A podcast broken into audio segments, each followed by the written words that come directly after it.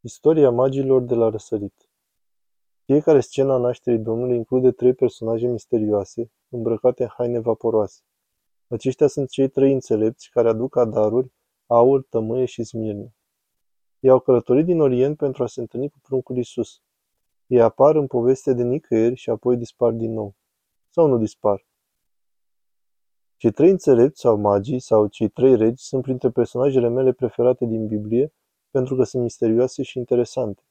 Ei au venit dintr-un neam străin, de undeva departe din Orient, și au venit până la Betlehem pentru că a întâlni un rege despre care știu că a fost profețit, pentru că i-au văzut steaua către răsărit și au urmat-o până în Israel.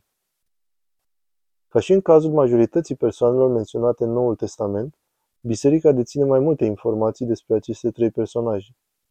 Prima dintre acestea este că le spunem pe nume, în tradiția ortodoxă răsăriteană, ei sunt cunoscuți sub numele Melchior, Baltazar și Gaspar. Aceste trei nume s-ar putea să nu mai fie la fel de populare acum, cum au fost cândva în lumea anglofonă, dar în țările creștine tradiționale veți întâlni încă persoane cu aceste nume. Iar aceste nume nu sunt nici grecești, nici evreiești, cele două limbi principale ale bisericii primare. Numele Baltazar, Gaspar și Melchior sunt fie de origine arcadiană sau caldeană. Cei trei bărbați sunt adesea cunoscuți sub numele de magi, un cuvânt latin care înseamnă literal magicieni. Cei mai mulți cercetători cred că acești trei bărbați sunt astrologi zoroastrieni, veniți din țările Orientului Persan. Zoroastrismul este una dintre cele mai vechi religii continue din lume și de fapt avea deja în acest moment o legătură cu poporul lui Israel. Cu câteva secole înainte de nașterea lui Hristos, poporul lui Israel fusese capturat și dus în Babilon unde au fost captivi babilonienilor. Dar babilonii au fost apoi cuceriți de persani, iar aceștia erau zoroastrieni. Regele zoroastrian Cirus a fost cel care a permis poporului lui Israel să se întoarcă și a ajutat de fapt să reconstruiască templul din Ierusalim. Și astfel aici, în această situație, oamenii din poporul lui Cirus sunt cei care vin în Israel pentru a se închina acestui nou rege. Zoroastrismul este foarte diferit de religia Vechiului Testament însă și ea așteaptă totuși un Mesia. Zoroastrismul a profețit venirea unui Mesia, iar când călătoresc acolo, la Betlehem, îi fac acest lucru știind că Mesia, pe care religia lor l-a profețit, a apărut aici într-o religie foarte diferită de a lor. Și acesta este un exemplu atât al smereniilor, cât și al căutărilor oneste a adevărului. Pentru că s-ar putea să nu fie confortabil pentru mulți oameni să realizeze că religia lor te îndrumă de fapt spre una mai mare și spre un alt popor dar ei au urmărit adevărul oriunde îi conducea, iar acesta i-a condus la grajd. Faptul că religia lor, care era atât de diferită de cea a poporului ales al lui Dumnezeu, i-a condus totuși la Dumnezeu întrupat, arată că o parte dintr-un tipar repetitiv al seminției adevărului, care a fost sădit în religii și culturi foarte îndepărtate de cea pe care o cunoașteți în mod tradițional ca făcând parte din Biblie. Sfântul Serafin de Sarov scrie că deși nu au fost cu aceeași putere cu care s-a arătat evreilor, Dumnezeu totuși a lucrat și cu popoarele păgâne. Sfântul Serafim scrie, prezența Duhului lui Dumnezeu a acționat și în păgânii care nu-L cunoșteau pe adevăratul Dumnezeu, pentru că și printre ei Dumnezeu și-a găsit oameni aleși. Deși filozofii păgâni rătăceau și ei în întunericul necunoșterii lui Dumnezeu, totuși căutau adevărul, care este iubit de Dumnezeu. Așa că vedeți, atât în poporul evreu sfânt, cât și în păgânii care nu-L cunoșteau pe Dumnezeu, s-a păstrat o cunoaștere a lui Dumnezeu.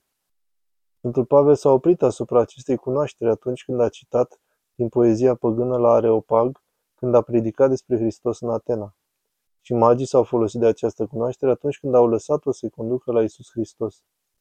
Hristos venise să-i conducă la adevărata cunoaștere pentru a-și completa cunoștințele și religia și pentru a se conecta direct cu ei.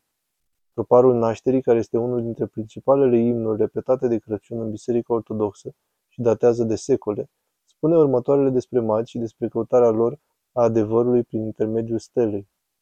Nașterea ta, Hristoase, Dumnezeul nostru, răsărit al lumii, lumina cunoștinței, că într-o dânsa cei ce slujeau stelelor de la stea s-au învățat să se închine ție, soarelui dreptății, și să te cunoască pe tine răsăritul cel de sus.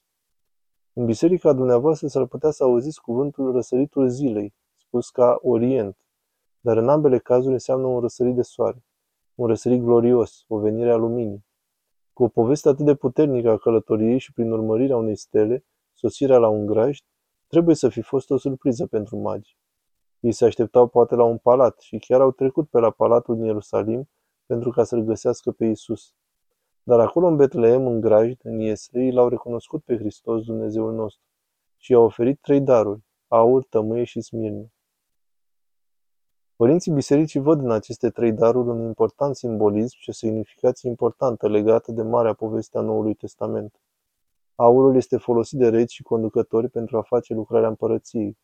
Reprezintă de asemenea frumusețea înțelepciunii și adevărului. Tămâia este folosită de mari preoți în închinarea lui Dumnezeu, iar Smirna este folosită de vindecători și medici.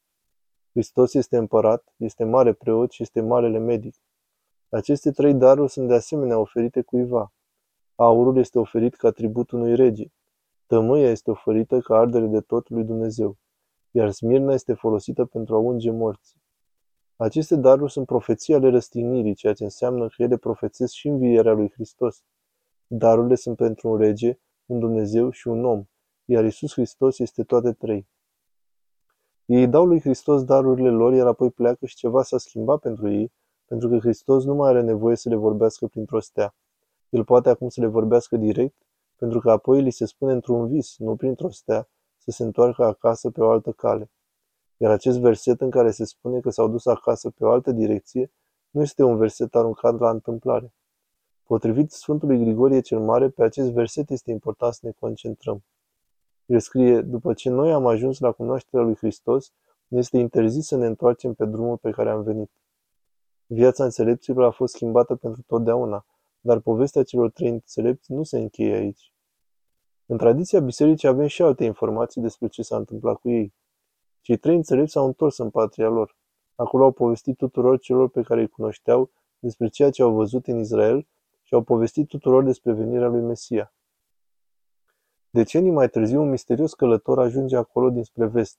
Acest călător este surprins să audă despre experiența acestor trei bărbați în orășelul Betleem și vine la ei și le spune, Vreți să știți ce s-a întâmplat cu pruncul pe care l-ați întâlnit? Iar eu am răspuns, tu știi? El le spune, da, știu exact ce s-a întâmplat. Și le povestește magilor despre Isus Hristos.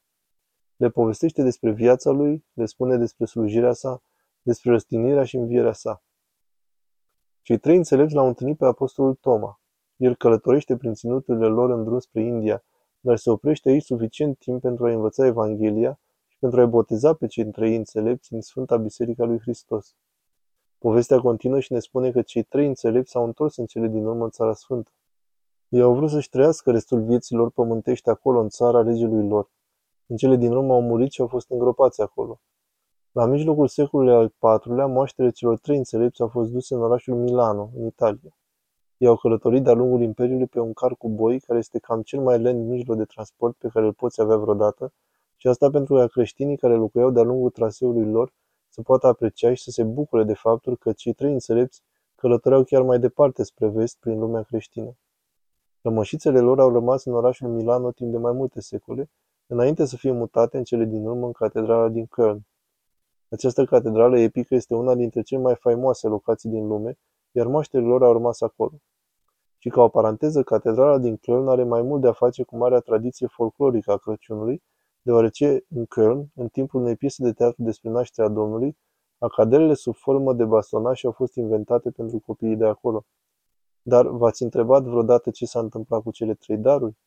Povestitorii ne spun că o parte din daruri au ajutat financiar Sfânta Familie pentru a-și croi drum spre Egipt, unde s-a ascuns de regele Irod. Dar cea mai mare parte din daruri au fost păstrate de Maica Domnului, Fecioara Maria, întreaga ei viață. Când ea a murit, le-a lăsat bisericii din Ierusalim. În jurul anului 300, aceste daruri au ajuns la Constantinopol, unde au rămas timp de secole. În cele din urmă, când cruciații au venit din Europa de vest, creștinii ortodoxi din Constantinopol au ascuns cele trei daruri. Acestea au trecut din oraș în oraș, înainte de a ajunge în cele din urmă în siguranță pe muntele Atos, la o mănăstire de acolo. Cele trei daruri originale de aur, tămâie și smirnă au rămas pe muntele Atos de atunci și se află acolo până în ziua de azi.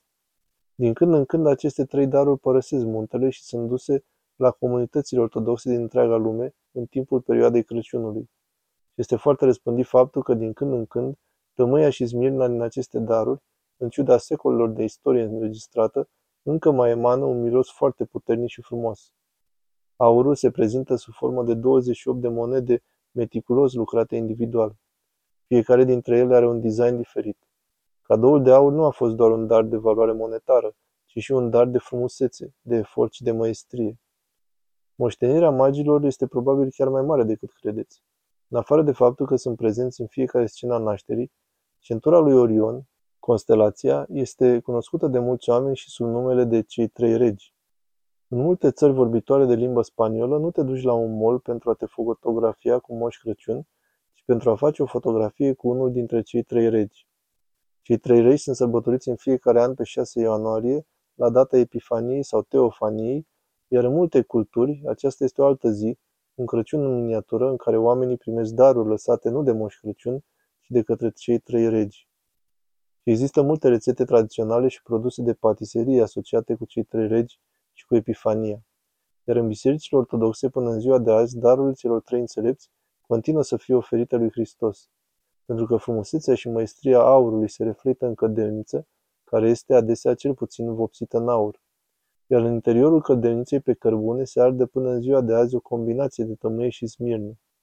Așa că dacă vreți să știți vreodată ce mireazmă a simțit copilul Iisus Hristos în acea noapte, cu sute și sute de ani în urmă, când a fost vizitat de cei trei călători misterioși din Orient, vizitați o biserică ortodoxă pentru o slujbă, pentru că mirosul este exact același. Acesta a fost un episod interesant. Așteptam de mult timp să fac unul despre cei trei înțelepți. Îi iubesc foarte mult.